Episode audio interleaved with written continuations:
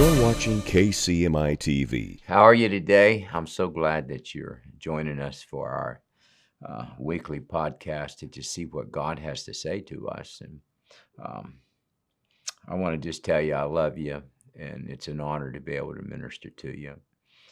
I want to talk to you about something that really deals with uh, our fellowship with the Lord.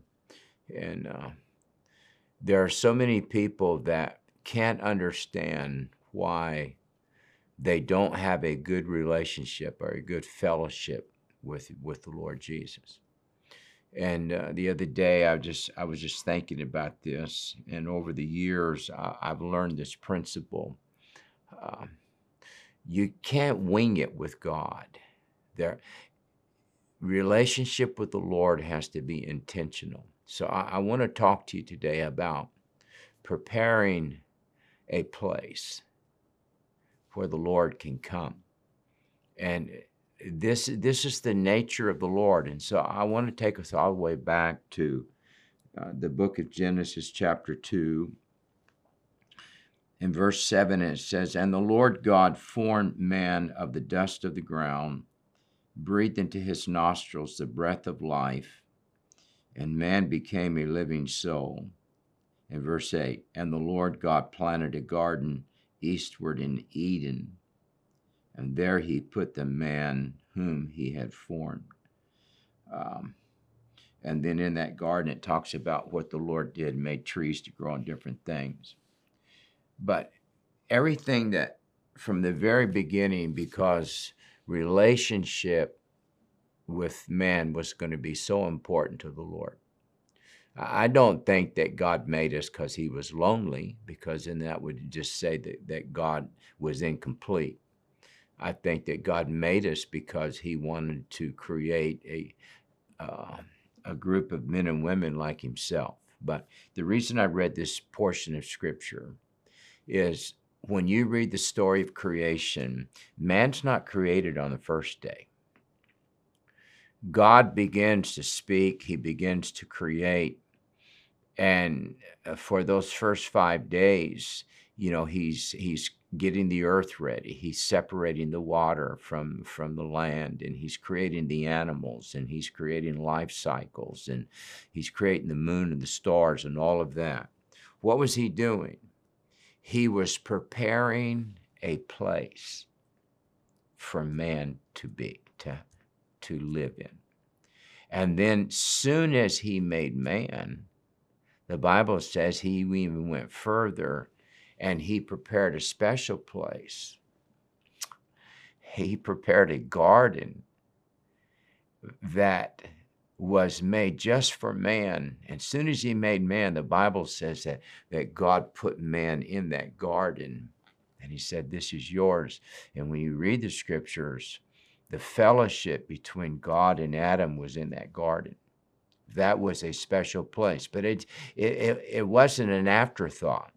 God didn't say, "Okay, I'm gonna make man," and then he makes man, and, and there's hardly any environment for man to survive in because the Lord's trying to create sun and moon. No, he said, listen, he said, man is so important to me. My relationship with him is so important that I want everything to be just right. I want it to be perfect.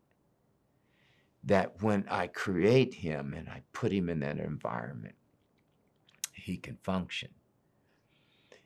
Uh, in the book of Second Kings, chapter four, and um, verse eight, and it says, "And it fell on a day that Elisha passed to Shunem, where there was a great woman." You notice that he never tells us, the word never tells us her name. It just says she was a great woman. You don't have to be famous to be great in the kingdom of God. And where there was a great woman, and she constrained him. I mean, she didn't invite him. She constrained on him. I mean, she leaned on him to eat bread. And so it was that as often as he passed by, and he would turn in thither to eat bread, and she said unto her husband, "Behold, now I perceive that this is a holy man of God, who passes by us continually. The Lord will pass you by, but it's up to you to determine whether he's going to stay or not. And she recognizes that Elisha is a great man of God. And, and when Elisha would, would stop to have lunch with her and her husband, and he's sitting in that room, there was something that was just released in the atmosphere. And uh, she looked forward to the days that Elisha would come, because she recognized that there's something in the atmosphere that happens in my home when this man's in my house. And she told her husband now, um, the next verse, she said, you know, I perceive that this is a holy man of God, and he's passing by us continually. I wonder how many times the Holy Spirit, and I think about this in my own life, how many times has Jesus passed by, wanted to have fellowship with Kent Christmas, and I didn't have time? I was too busy. And uh, the next verse, it says, she's talked to her husband. She says, let us make a little chamber, I pray thee, on the wall, on the side of the house, and let us set for him there a bed, a table, and a stool, and a candlestick, and it shall be that when he comes to us, that he shall turn in there and rest. She recognized that this Elisha was a special man of God, and he created a hunger in her for what he had.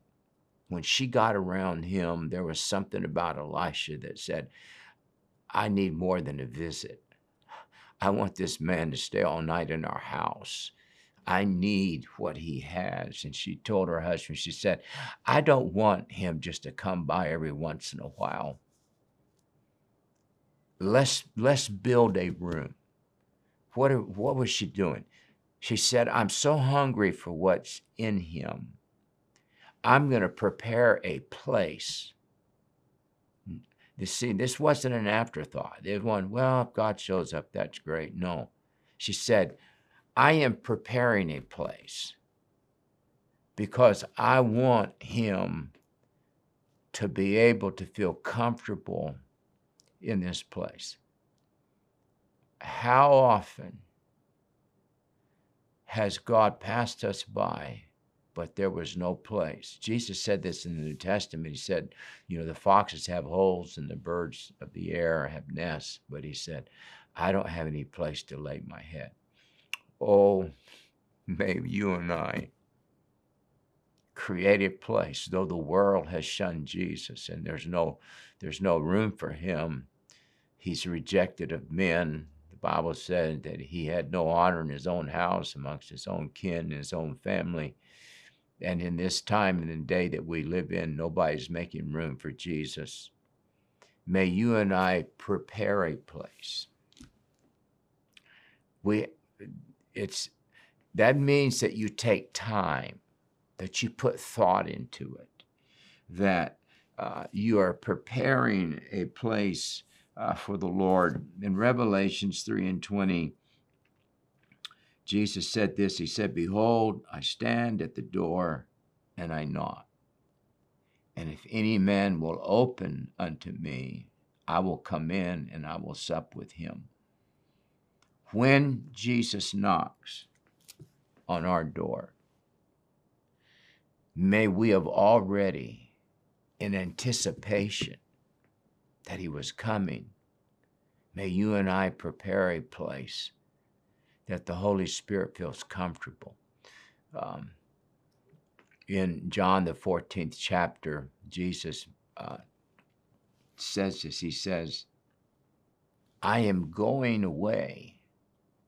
But he said, the reason I'm going away, he said, I'm going to go prepare a place for you so that where I am, you can be also. And he said, and then I will come again and I will get you. Have you thought about what Jesus is doing right now? I know that he sits on the right hand of the Father in heaven, But I, I think that's talking about from the finished aspect of what he did on the earth and at Calvary. But he said this, he said, when you can't see me, he said, you know what I'm doing? He said, I, our relationship is so powerful. He said, it's so valuable to me eternally that he said, I'm going back to where you and I eventually will be together. He said, I don't want you to come through the pearly gates and then at the last moment, I'm trying to figure out, oh, I, I need to make some preparation. He said, no. He said, while you're down here, hallelujah. He said, I am preparing a place. Oh, can you think about that? Jesus right now is in the midst of preparing a place in heaven, and, and he's thinking of you, and he's thinking, you know, I, I know that, that she likes this, and I know that he'll like that, and he's setting that in that place, and then he looks at it and he goes, I really hope they like what I've prepared for them. Things that, that have to do with the intimacy with Christ always involve preparation. Remember when the Lord uh, was talking to his disciples and he's wanting to celebrate Passover? He just didn't, you know, they're walking down the road and him open up, you know, a, a skin and pull out some bread and fish and say, okay, guys, we're going to sit down here and we're going to celebrate Passover. He said to his disciples, he said, I need you to go and prepare a place. And the Gospels record this multiple times because what he was doing was so impactful. It would, it was so precious to him. He said, I need an environment that has created an atmosphere that you and I can sit together because I want to teach you some things. I want to tell you some things. Um, I think of John the Baptist, and when, when we think of John the Baptist, we don't really realize um, the price that he paid. You know, he was raised as a Nazirite. That meant that even as a boy, Uh, he didn't get to do other things, things that other boys did. He also was restrained from uh, participating in the culture that day, whether it was drinking wine or, or different things. And um, he's at the age of thirty when God thrusts him. Uh, a lot of theologians believe that, that his father, uh, Zechariah, died when he was young and that he was Uh, in the wilderness being taught. At the age of thirty, he comes forth and his whole message, because he so prophetically understands what's getting ready to happen. He was telling me, he said, listen, he said, the Messiah is on his way. Jesus is coming to you. And he said, this is my message. Prepare ye the way of the Lord. I wonder if, uh, if we were more intentional about preparing for fellowship with the Lord. You know, when, when I was a boy, uh, I remember um, churches weren't big, but I do remember we had some powerful services. And I also know this, that most people that I remember that were raised in that generation are still serving God. Uh, we have a tremendous amount of prodigals in this day that we're believing God for. But I'm telling you, fifty years ago, the church did not have the prodigals that it has now. Because um, I remember, you know, we had church Sunday morning, Sunday night, Wednesday night, uh, young people on Saturday night, fellowship meeting on Friday night, once a month. But we were intentional about preparing a place for the Lord. And, and before our services would start, I remember many, many times, before church would ever start, there would always be gathered the saints, and we were praying. I mean, we were praying, we were creating an atmosphere, we were creating a, a place for the Lord to show up, and that's why God did the tremendous things that he did. Uh, this is why so many Christians struggle in living victorious for God. you know, say, well, I have a hard time praying. It's because it's an afterthought. Well, you know, if I if I get time, I'll I'll spend, I'll pray a little bit, or you know, I'll do it in my car. Or, you know, I'm just I'm just really busy. No, you have to take the time and the effort to prepare a place for the Lord. Because of the way that I live now, I'm pastoring. I have the ability to uh, every morning. I start my day off, I would take a walk through the woods and, and I pray. But the Lord knows that that's a place that I prepare for Him. I've, I've made sure that that area down there is, is um, a place that I can walk uninhibited and, and have privacy. And But even, even years ago when I had to work for a living and was a pipe fitter and, and all those things, and Uh, you know, we were getting up at five in the morning and not getting home till five at night because it was an hour ride on the van pool and all of that. When I got home, I still, every night, found a place to pray for forty-five minutes to an hour because I understood I cannot survive without the fellowship with the Lord. Make sure that you create an atmosphere that allows God to feel at rest, because this is nature's, this is God's nature. Um, in First Corinthians two nine, it says, "Eye hath not seen, nor ear heard, neither is entered to the heart of man the things that God hath prepared for them that love Him." You know, it's it's a it's always disheartening when you you go to see somebody or what, and you realize they didn't make preparation for your visit.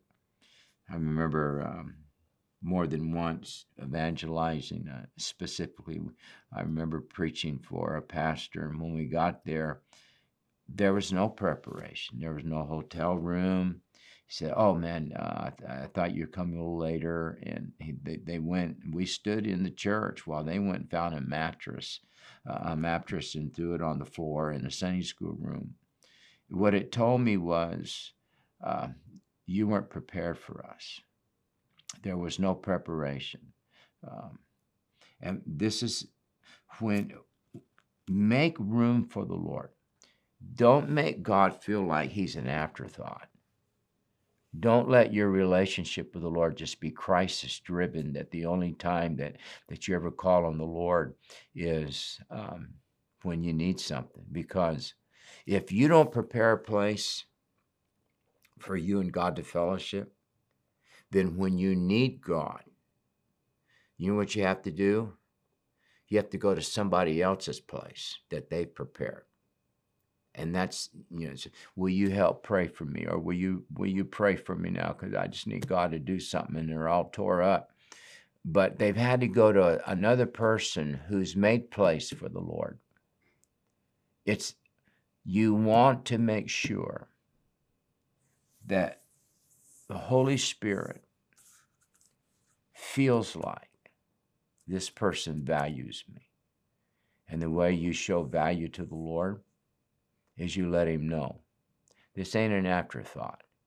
I've made a place for you. Jesus, He's standing at the door and knocking. I want to be able to open that door and say, come on in. I've been expecting you. Hallelujah. I've been waiting for you. And I'm going to tell you what, when God feels that way and He's been invited into your house and He's going to eat with you, He's also going to say, what do you need? How can I bless you? What's on your heart? Because the Lord loves to do great things. I'll, I'll just give you a, a verse in ending.